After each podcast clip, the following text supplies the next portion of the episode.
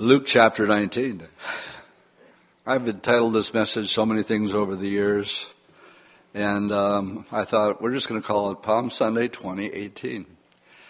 And when I say it's the most incredible prophecy in the Bible, I believe that this is the most incredible prophecy in the Bible, Palm Sunday. And um, I think any person that has an uh, will be honest um, as he studies the scriptures. If they come to any other conclusion that Jesus Christ is the only way that a man can be saved, then they're, they're not being um, true to their own convictions or in their own heart. You know, the Bible talks about men knowing the truth, but they'll suppress the truth in unrighteousness. It's not that they, they don't get it, okay? They get it, and they understand it. But you see, by suppressing the truth, knowing it's the truth, um, they're basically saying, I really don't want no one to tell me what to do except me. Because we want to be our own lords. I haven't gotten too far into the study, but I think we need an amen right there. um, it is an honor to be able to teach God's word, but especially this morning. And so let's go where Paul was reading in um, Luke 19. We pick it up in verse 36. And as they went, they spread their clothes on the road. Then, as he was now drawing near the descent of the Mount of Olives, the whole multitude of the disciples began to rejoice and praise God with a loud voice for all the mighty works that they had seen. I'm going to stop there and just interject that Lazarus had just been resurrected, just prior to this, saying, Blessed is the King who comes in the name of the Lord, peace in heaven and glory in the highest. And some of the Pharisees called to him from the crowd, Teacher, rebuke your disciples. But he answered and said to them, I tell you that if these would keep silent, the stones would immediately cry out. Now, as he drew near, he saw the city and he began to weep over it, saying, Oh, if you had only known, even especially in this your day, the things that make for your peace, but now they are hidden from your eyes. For the day will come, days will come upon you when your enemies will build an embankment around you, surround you and close you in on every side, and level you and your children within you to the ground and they will not leave in you one stone upon another because you did not know the time of your visitation. I usually stop there, but I read a little bit farther of the next thing that the Lord did after he makes his statement, and it's just a couple verses, so let's read them. It says, Then, right after he said this, then he's coming down the Mount of Olives, he went into the temple and he began to drive out those who bought and sold in it, saying, It is written, My house is a house of prayer, but you have made it a den of thieves. And he was teaching daily in the temple, but the chief priests and the scribes and the leaders of the people sought to destroy him and were unable to do anything, for all the people were very attentive to hear him. Let's, as we look at this this morning, um, it is the triumphal entry, Palm Sunday. It involves one of the most amazing prophecies in the entire Bible. I would say it is the most amazing prophecy in the Bible. Um, in Luke chapter 19, we have five prophecies um, that will be fulfilled precisely as foretold. The first one, if we go back uh, the first prophecy that we have in Luke 19 is back in verse 28. This would have been very shortly after um, Lazarus' resurrection. It says, verse 28, when he had said this, he went on ahead going up to Jerusalem. And it came to pass when he came to Bethphage and Bethany at the mountain called Olivet that he sent two of his disciples. Say, I want you to go into the opposite uh, village and enter. You will find a colt tied, which no one has ever sat on. I want you to loose him and bring him here. And if anybody asks you, why are you loosing him? Uh, thus you will say to him, because the Lord has need of him. So those who were sent departed and found it just as they said to them. But as they were loosing the colt, the owners said to them, What do you guys think you're doing? and they said, Well, the Lord has need of him. And then they brought him to Jesus, and they threw on them their garments on the colt, and they set Jesus on him. And they went and they spread their clothes on the road.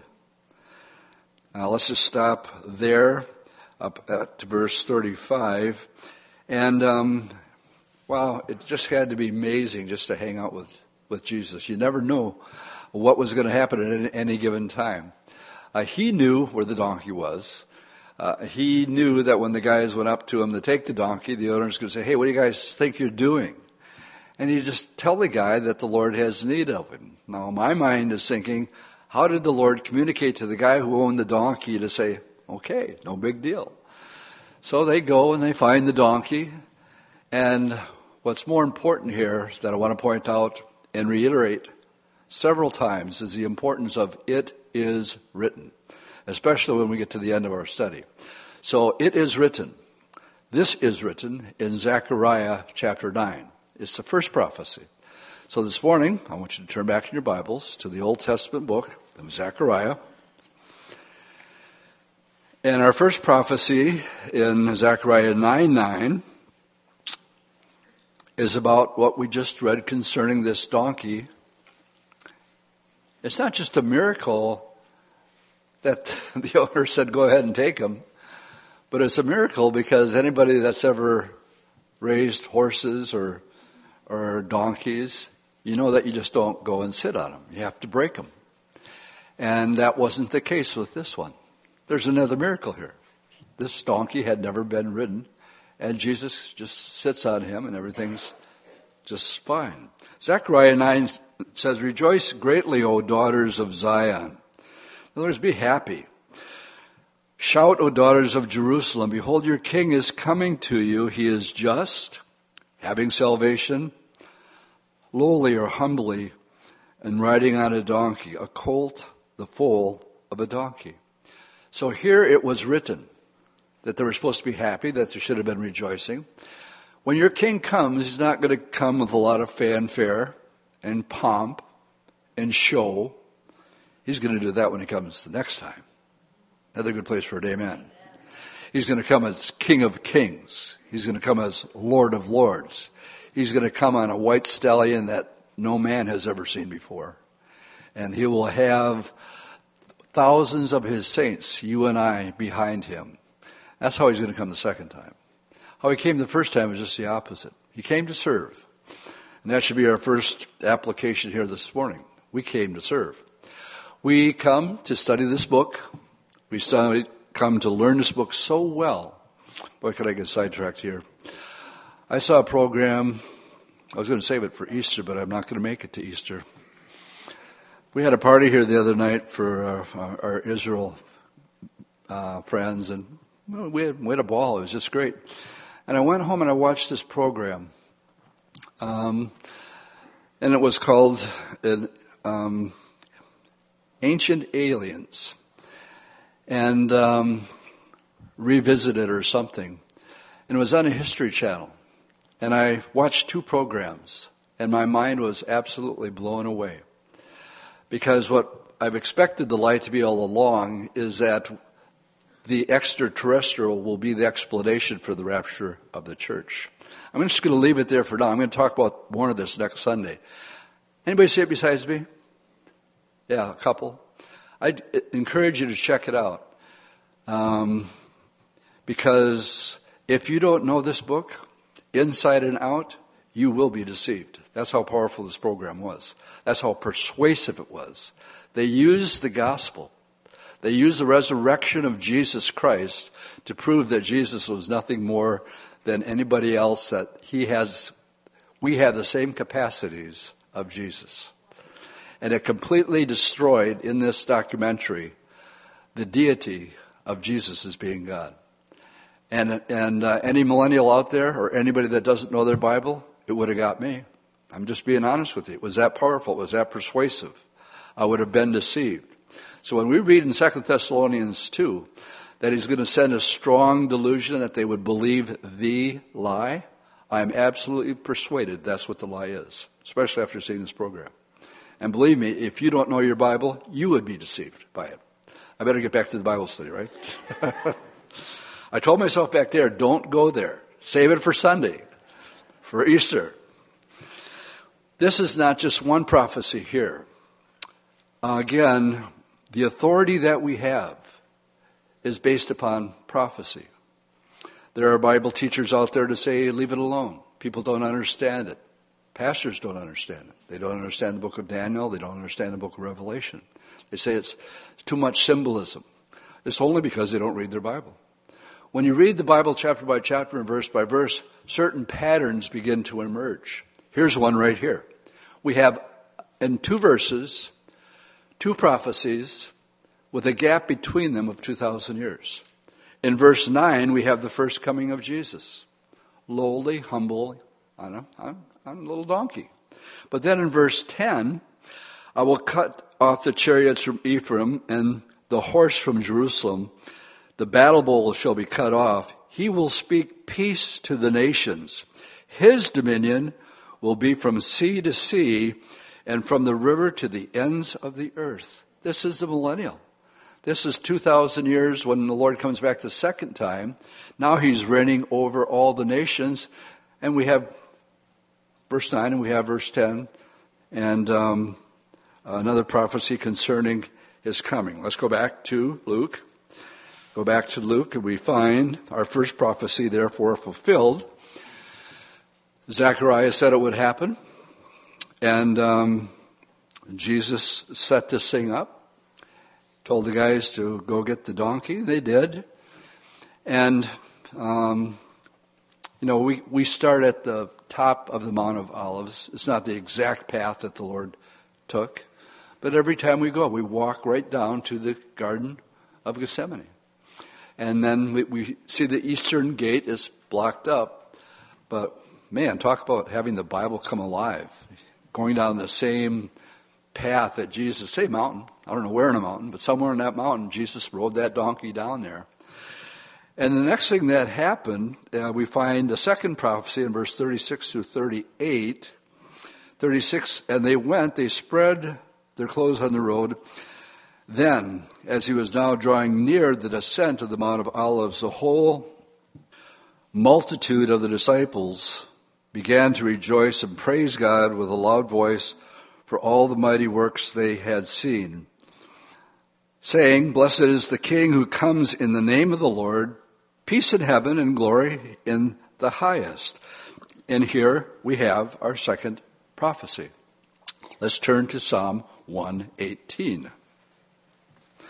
118 is what we refer to uh, there's there's different kinds of psalms. There's meditation psalms. There's praise psalm, Psalm 150, make a joyful noise unto the Lord, with cymbals, with drums. That's all biblical. And then we have what's called prophetic or messianic psalms. Psalm 22. My God, my God, why have you forsaken me? That would be considered a messianic psalm. Well, Psalm 118 is a messianic psalm. Let's pick it up in uh, verse 22. The stone which the builders rejected has become the chief cornerstone. This was the Lord's doing, and it's marvelous in our eyes. This is the day which the Lord has made, and we will rejoice and be glad in it. Save now, or Hosanna. O Lord, I Praise, now prosperity, and blessed is he who comes in the name of the Lord. Let's go back to Luke chapter 19, and we find the second prophecy being fulfilled, but especially verse 24. I draw your attention to in the Psalm, where it said, This is the day, and we will rejoice in it. What was taking place is the people knew that this was their Messiah. And that's the reason they're singing this Psalm 118, because they believe that Jesus was the Jewish Messiah. Now, the reason um, uh, they, were, they were not the only ones who knew this, the scribes and the Pharisees also knew this was a messianic psalm. If you look at verse 39, and some of the Pharisees called from the crowd saying, Teacher, rebuke your disciples. They think you're the Messiah. Rebuke them. This is blasphemous, what they're saying. So the Pharisees knew. They knew it was a messianic psalm. They knew it could only be sung if it was the Messiah. And they told Jesus, rebuke them because they actually think you are the fulfillment of Psalm um, 118. And I love this next verse. It said, um, this, is, this is the only time Jesus allows this to happen, where he's allowed to be worshiped as God. And he said, I tell you that if these would keep silent, the stones would immediately cry out. And we sang that song this morning. Even the mountains are going to cry out if we don't. And that day was a day that was foretold. This is the day. There's going to come a day in the history of mankind where there's going to be a man riding a donkey. And people are going to start quoting Psalm 118, saying that this is the Jewish Messiah. And the religious leaders pick up on it right away. Say, stop, stop it, stop it. You can't do that. And the Lord says, I can't. It's written. It's going to happen. And he said, if, if they keep quiet, the stones would have immediately began to sing.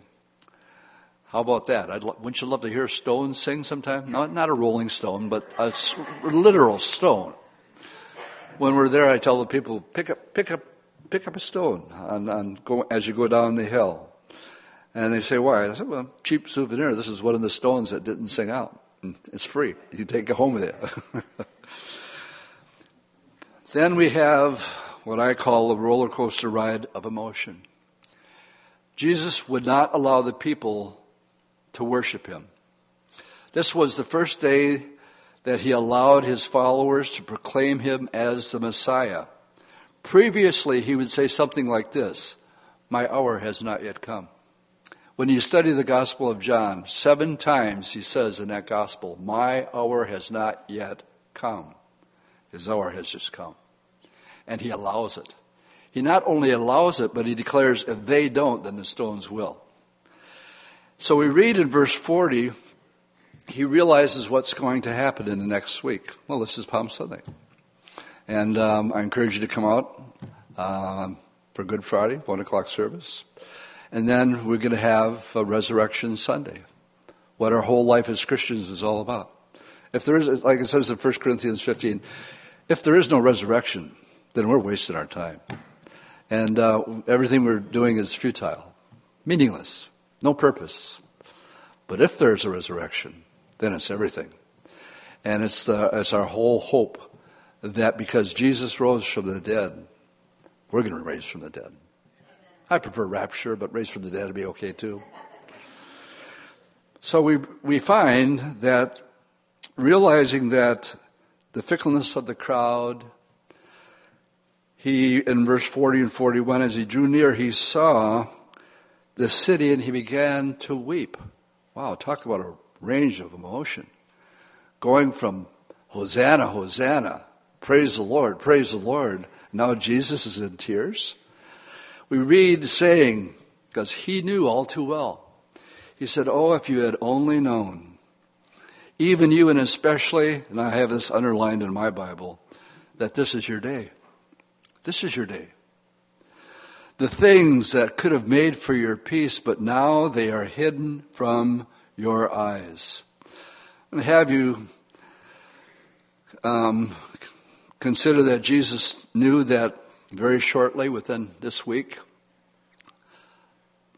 the mob would turn on him. They'd say, Give us Barabbas. What shall I do with Jesus, who's called the Christ? Crucify him. And he knew that would take place. And that, the, as it says in John, if you're taking notes, John 1, Verse 11 says, He came unto his own, and his own received him not. For a while they did, but he knew that um, he would be put to the cross. But what I want to point out here, because they didn't know that this was their day. This was their day that they should have known. And the question is um, that day was April 6th, 32 AD. And you say, Dwight, how do you know that it was April 6th, 32 AD? And I'm glad you asked me that question this morning. Let's turn to the book of Daniel, chapter 9. Let me lay a little background here because Daniel is so precise with speaking of world history and world dominating rulers from Nebuchadnezzar to the Medo Persian Empire to Alexander the Great um, to the Romans the things that he foretold, see, they happened after the book of Daniel. So critics of the Bible say Daniel obviously wrote the book of Daniel after these events took place. And it's important for me just to take a moment. The book of Daniel is actually one of the most authenticated books of the Old Testament, both historically and archaeologically. And it is critical to realize that the book of Daniel existed in document form 300 years before Christ was born. When they took 70 scholars and had the Septuagint, Daniel was a part of it. And this was almost 300 years. And yet, the things that Daniel talked about hadn't happened yet. So it's a, it's a fact, and it's important that we settle this right here that this was written before these events. So, Daniel 1, Daniel was a student of prophecy. He was taken into Babylonian captivity. Um, when Nebuchadnezzar came against Jerusalem, he came three different times. Daniel and his friends went the first time. He came back once more after a rebellion, and then the third time he completely destroys the city and the temple, and Solomon's temple. So if you look at verse 1 of Daniel 9, uh, in verse 2, Daniel just said, I understood by the book the number of years specified by the word of the Lord given through Jeremiah the prophet that he would accomplish 70 years in the desolation of Jerusalem. Daniel has been there 70 years. So I, I figure him to be in his early 80s at this time, maybe mid 80s, probably 17. And he said, basically to the Lord, Lord, time's up. We've served our 70 years. I was reading Jeremiah and it said we're here for 70 years. 70 years come, 70 years is gone. Can we go home now? And from verse 3 to verse 19 is a heartfelt prayer of repentance, saying, Lord, we, we blew it so bad. You warned us through Jeremiah. You warned us through the prophets. We wouldn't listen. We became worse than the people that lived in the land before us. We're worthy. We've sinned in verse 5. We've committed iniquity. We've done wickedly and rebelled, even by departing from your precepts and your judgment. And as you read through the prayer, you get this feeling of um, escalation. It builds until you get to verse 19 where he's, I can feel the emotion of Daniel. Oh Lord, hear. Oh Lord, forgive. O Lord, listen and act and do not delay for your sake, my God, for your city and your people are called by your name. And right in the middle of this prayer, he's interrupted by the archangel Gabriel. While I was speaking, verse 20, and confessing my sin and the sin of my people, Israel, and presenting my supplication before the Lord my God, for the holy mountain of my God. Yes, while I was speaking in prayer, the man Gabriel, the angel Gabriel, whom I had seen in the vision at the beginning, being caused to fly swiftly, reached me about the time of the evening sacrifice. And he informed me and he talked with me. He said, Oh, Daniel, I have now come forth to give you skill and understanding. At the beginning of your supplication, the command went out, and I have come to tell you that you are greatly beloved. And um, I have that underlined. And 1 Corinthians 13 says that you can have all knowledge, You can have faith to move mountains. You can have all these wonderful gifts. You have a gift of tongues. But he says, unless you have love, and unless you do the, the things you do because of your love for Jesus Christ, it doesn't mean a thing. Another good place for an amen? Doesn't mean a thing. So what we're about to receive is the most incredible prophecy in the, in the Bible. But let's not be, let's take it humbly and realize that it's secondary. The first thing that Gabriel tells Daniel, do you know how much God loves you, Daniel? You're greatly beloved. Therefore, consider the matter. Because God loves you so much, consider the matter and understand uh, the vision. And we find four verses include the following segments. Verse 24 is going to have the scope of what we call the 70 week prophecies, the 77s of, of Daniel. In verse 24, it covers all the things that God will do during the next 490 years. In verse 25, the 69 weeks, uh, and then in verse 26, an interval between the 69th and the 70th week. There's going to be another gap. I'm glad we went to Zechariah 9 this morning because we saw the gap from the first coming, 2,000 year gap, and then the second coming. We're going to see that again between verses 26 and verse 27 of Daniel chapter 9. But let's, um, let's read verse 24. 77s, literally uh, the word there in the Hebrew is um, the word 77s or 70 years are determined, or literally 490 year period of time. So 490 years uh, for your people in your holy city. It's going to finish a transgression. It's going to make an end of sin. Has sin ended yet, by the way? No, not as far as I can see Washington news. To make reconciliation for sin. Has that happened? Yes, that has. To bring in everlasting righteousness. Has that happened? Not yet. To seal up vision and prophecy. Not yet. And to anoint the most holy.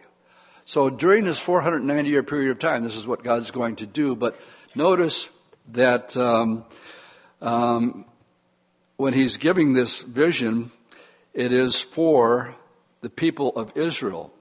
Notice that the focus of this passage is upon the people and upon the holy city, that is, upon Israel and Jerusalem. It is not directed to the church. The scope of this prophecy includes a broad list of things which clearly have yet to be completed. Now, the first 69 weeks we find in verse 25. Know therefore and understand that from the going forth of the command, so we have to have a starting point of this 490 years, there's going to be a command given to restore and build Jerusalem until Messiah, the Prince, there shall be the seven weeks and 62 weeks. The street will be built again and the wall, even in troublesome times. So if the Messiah is going to come after the 69 weeks, the question is, where's the beginning point? And the answer to that is turning to the book of Nehemiah, which is um, closer towards the beginning of the Bible. It's by the book of Esther and Ezra. After Ezra, there's Nehemiah. And I'm going to give you an opportunity because I would like you to uh, turn and read this these verses with me. The beginning point. In chapter 2, we have the king and Nehemiah. He's in Shushan, the citadel, and we read in chapter 1, verse 1. But in chapter 2, evidently was Nehemiah's job to be the cupbearer. In other words, make sure that the king's wine isn't poisoned. His job was to take a sip of it, and if it was good, then he would pass it on to the king. Now we read in verse 1 It came to pass in the month of Nisan, in the twelfth year of King Artaxerxes, when wine was before him, that I took the wine and I gave it to the king. Now, I had never been sad in his presence before. Evidently, um, Nehemiah was a, a, positive guy and um, always happy before the king. And therefore, the king said to him, why, why is your face sad? Are you okay? Are you sick? Is there nothing but sorrow of heart? Then I became dreadfully afraid. It wasn't allowed to um, show sadness in front of the king. And he said to me, and may the king live forever. Why should my face not be sad? When the city, the place of my father's tombs that lies in waste and the gates are burned with fire. And then I said to the king, what do you, then the king said to me, well, what do you want, Nehemiah? And I like, I like this. So I prayed to the Lord God of heaven and then he said, so it was one of those real quickies. It was one of those quick prayers. Lord, what I say to the king? So I prayed and said to the king, if it pleases the king, and your servant has found favor in your sight, well, I ask that you send me to Judah, to the cities of my father's tombs, that I may rebuild it. So the king said to me, the queen also sitting beside him, well, Nehemiah, how long are you going to be gone? And when are you going to return? So it pleased the king to send me, and I, I sent him a date that I would be back. Furthermore, I said to the king, If it pleases the king, I'd like letters to be given for me to the governors of the region beyond the river, that they will permit me to pass through till I come to Judah. And I want a letter to Asaph, the keeper of the king's forest, that he must give me timber to make beams for the gates of the citadel, which pertain to the temple for the city, walls for the house that I will occupy, and a king granted to me according to the good hand of my God upon me. The Lord said that from the going forth of the command, Daniel, here's Gabriel talking to Daniel.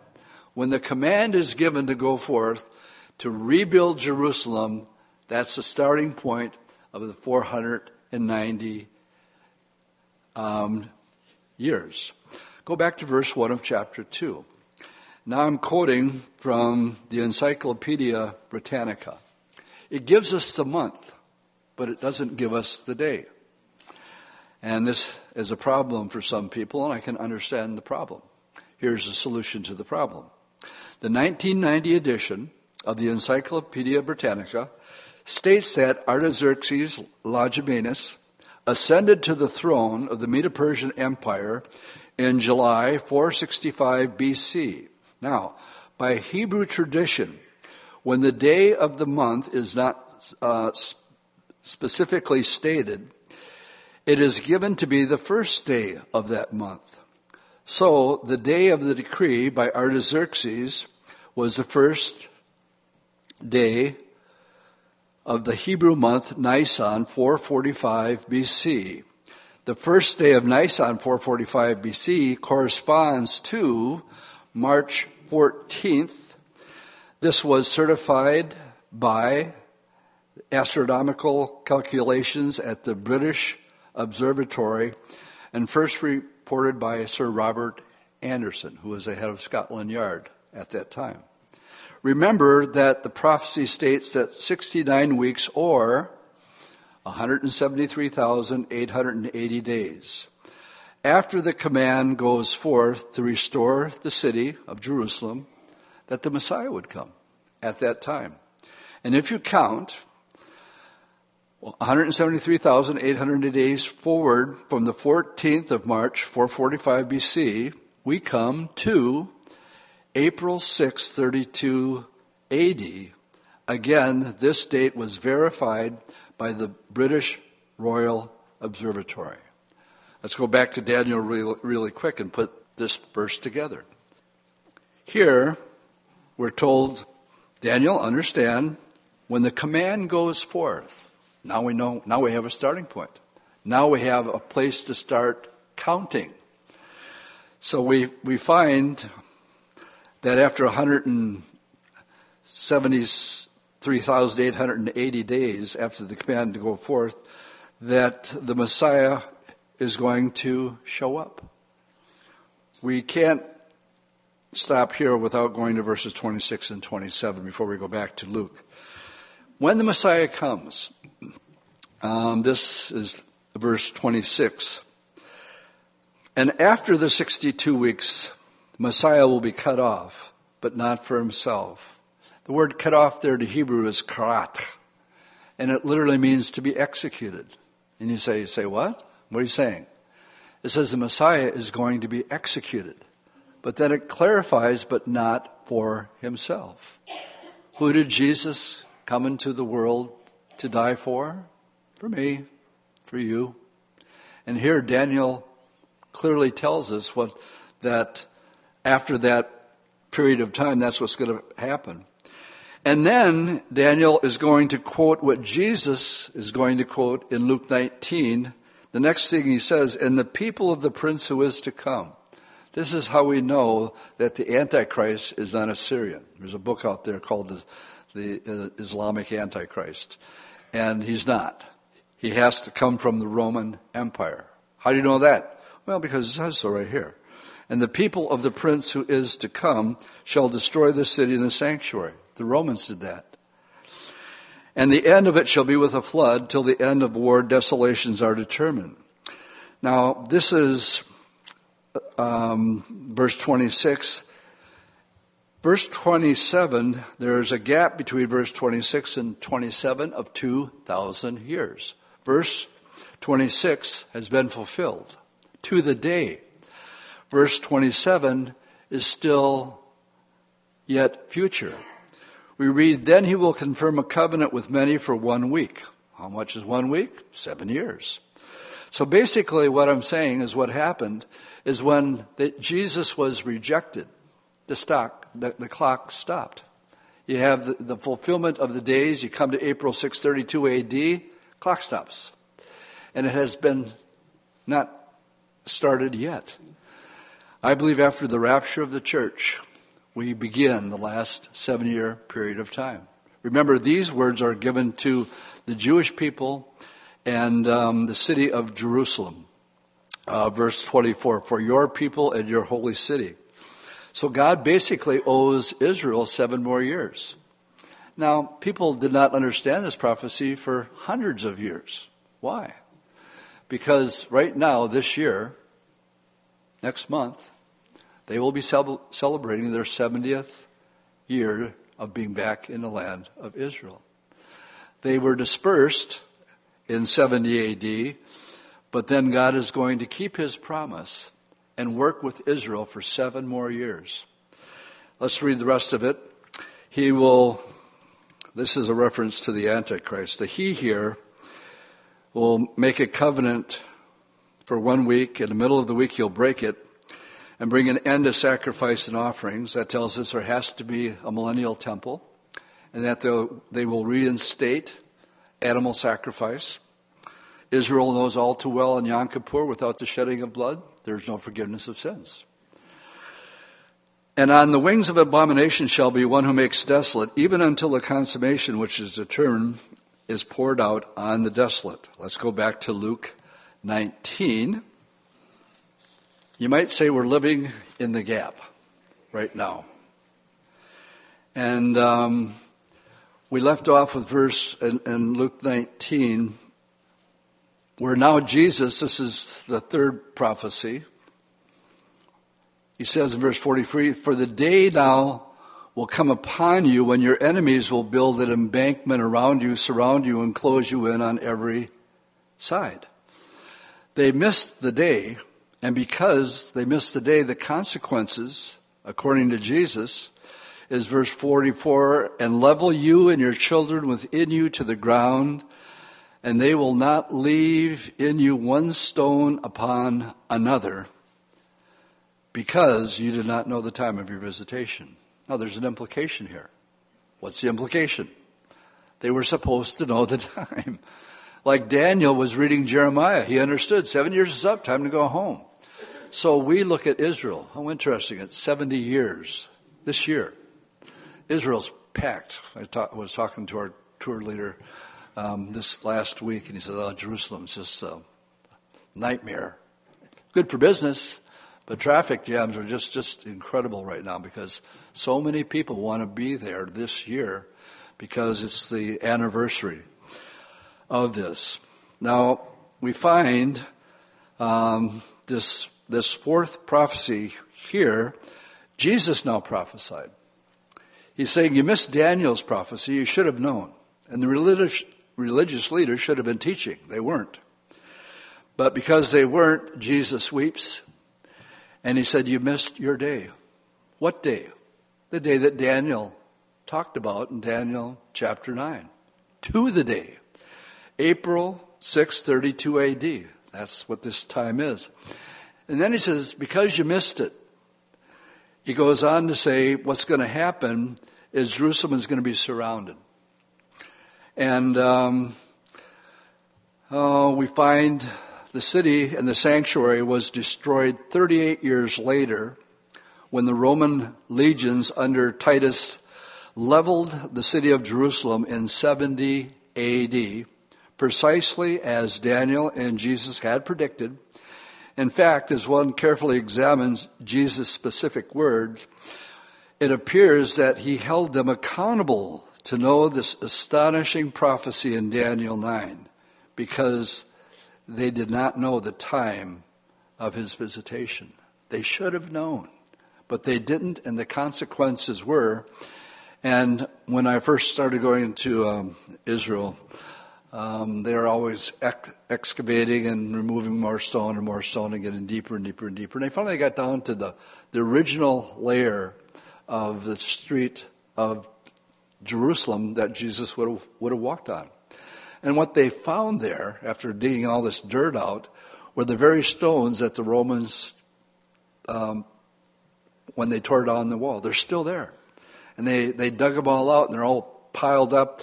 They even have one um, a very specific stone that has a mark on it, the cornerstone that was on the very, very top. It was so valuable they put it in a museum. They got a they got a copy there now because they don't want anybody messing because of the significance of it. Well, Jesus said there's not going to be one stone left upon another. And that's exactly what the Romans did as a fact of history. And um, as a result, we find um, um, this fifth prophecy, um, 45 through 48. And the reason I'm bringing it up, I've never done this on a Palm Sunday, so this is a first, 2018. It's taken me almost 40 years to get to it, but finally got to it. And, um, but he leaves this because you did not know the time of your visitation. And then he goes into the temple and he begins to turn over the tables and talk about another range of emotion. What have we had so far? Great joy. Then he's in tears. And then he's so angry he makes a whip and he starts turning over tables and kicking over the money changers. And notice these words It is written. Gang, I really want to drive this point home. The significance of when the Bible says it is written, you know what that means? Nothing's going to stop it from happening. Jesus said, Heaven and earth is going to pass away, but not my word. And if Jesus says, It is written, my house will be a house of prayer and not a place to try to manipulate people and make money from them. And it was a height of hypocrisy to take a place of that was revered where the Holy of Holy was and use it for an opportunity to make money. And the ones who were making the most were the scribes and the Pharisees. You see, you could only use the uh, temple shekel. Let's say you came from Rome and you were a Jew, and you had a Roman coins instead. You can find Roman coins there. Well, you couldn't use that to buy your sacrifice. You had to change it into the shekel with a little bump up in the price. And as a result, they were getting rich off of it. And just as Jesus knew where, what was going on with the donkey, he knew that the scribes and the Pharisees we're turning this into a business. And God got upset. God got upset. And he's the one that starts turning him over. And the people were blown away by this. And um, they wanted to kill him afterwards, but they couldn't do anything, for the people were very attentive to hear him. Uh, this prophecy, it is written, is, if you're taking notes, Isaiah chapter 56, verse 7, prophesied, also in Jeremiah 7, verse 4. I'm only going to say this once this morning.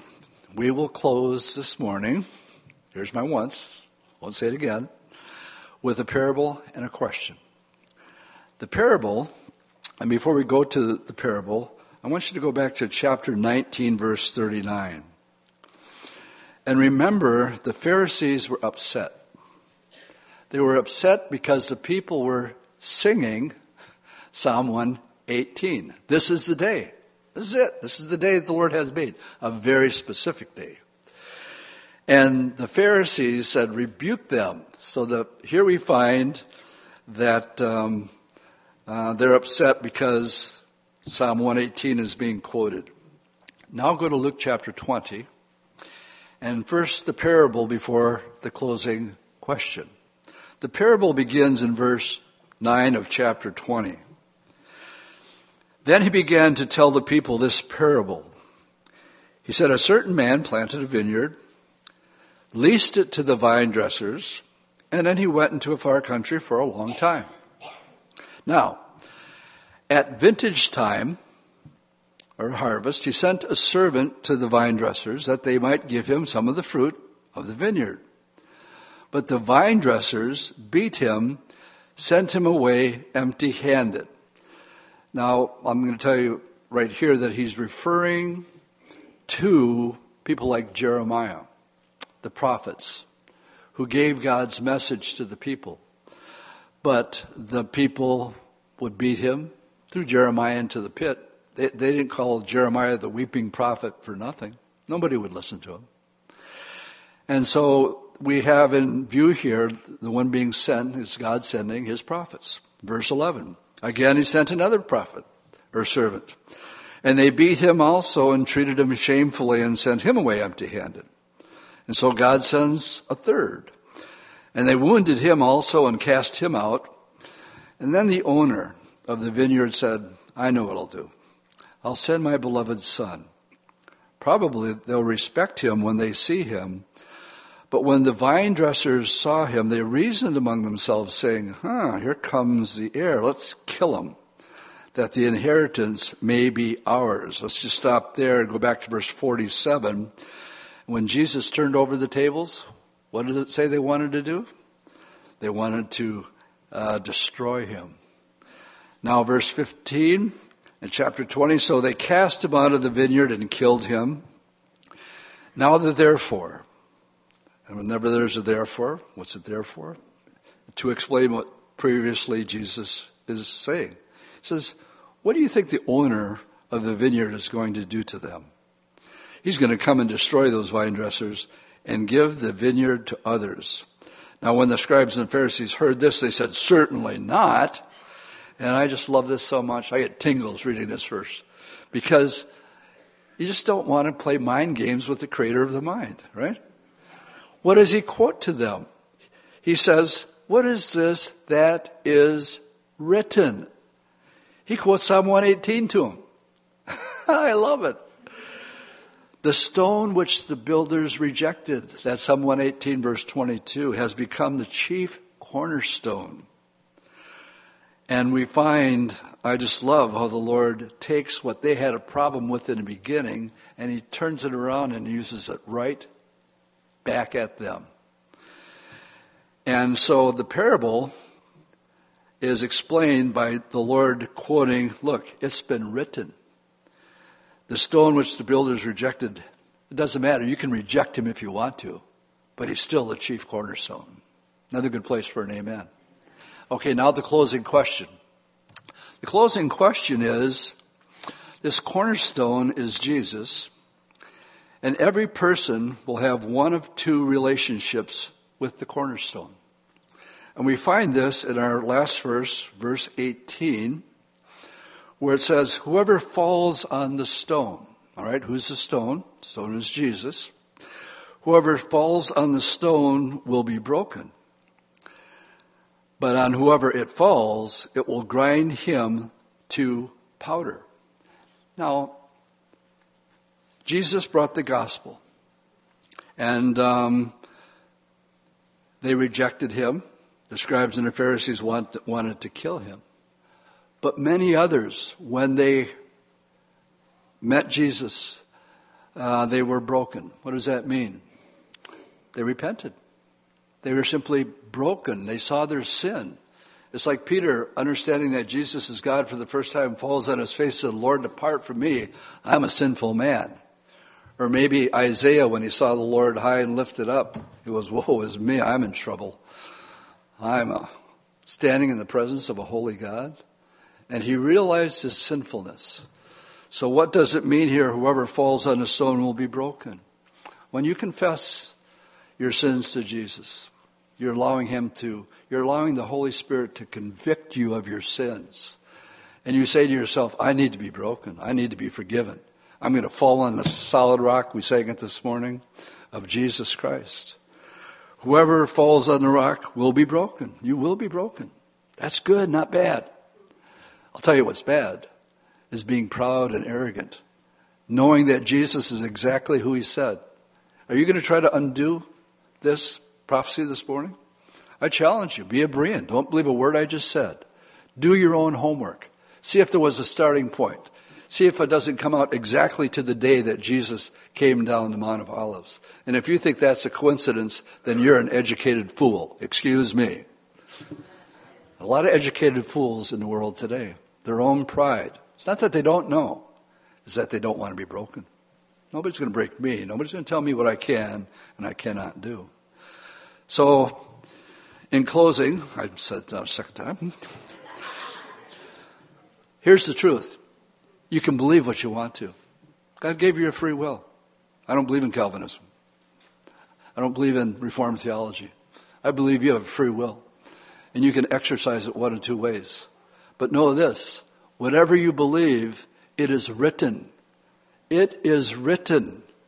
Every knee will bow and every tongue will confess that Jesus is Lord. You can believe what you want to. But when it says it is written, please don't allow pride to keep you from coming to Jesus Christ this Palm Sunday. Don't let anything, anybody stop you. Don't let anybody talk you out of it or call you crazy for doing so. No.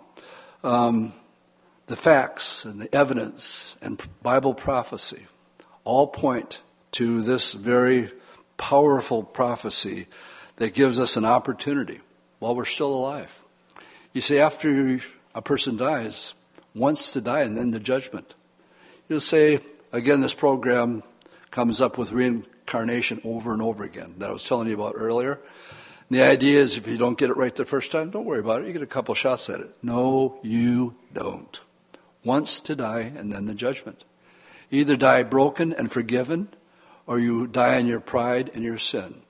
And on the day of judgment, the books will be open, and you will be judged according to every work that you've ever done.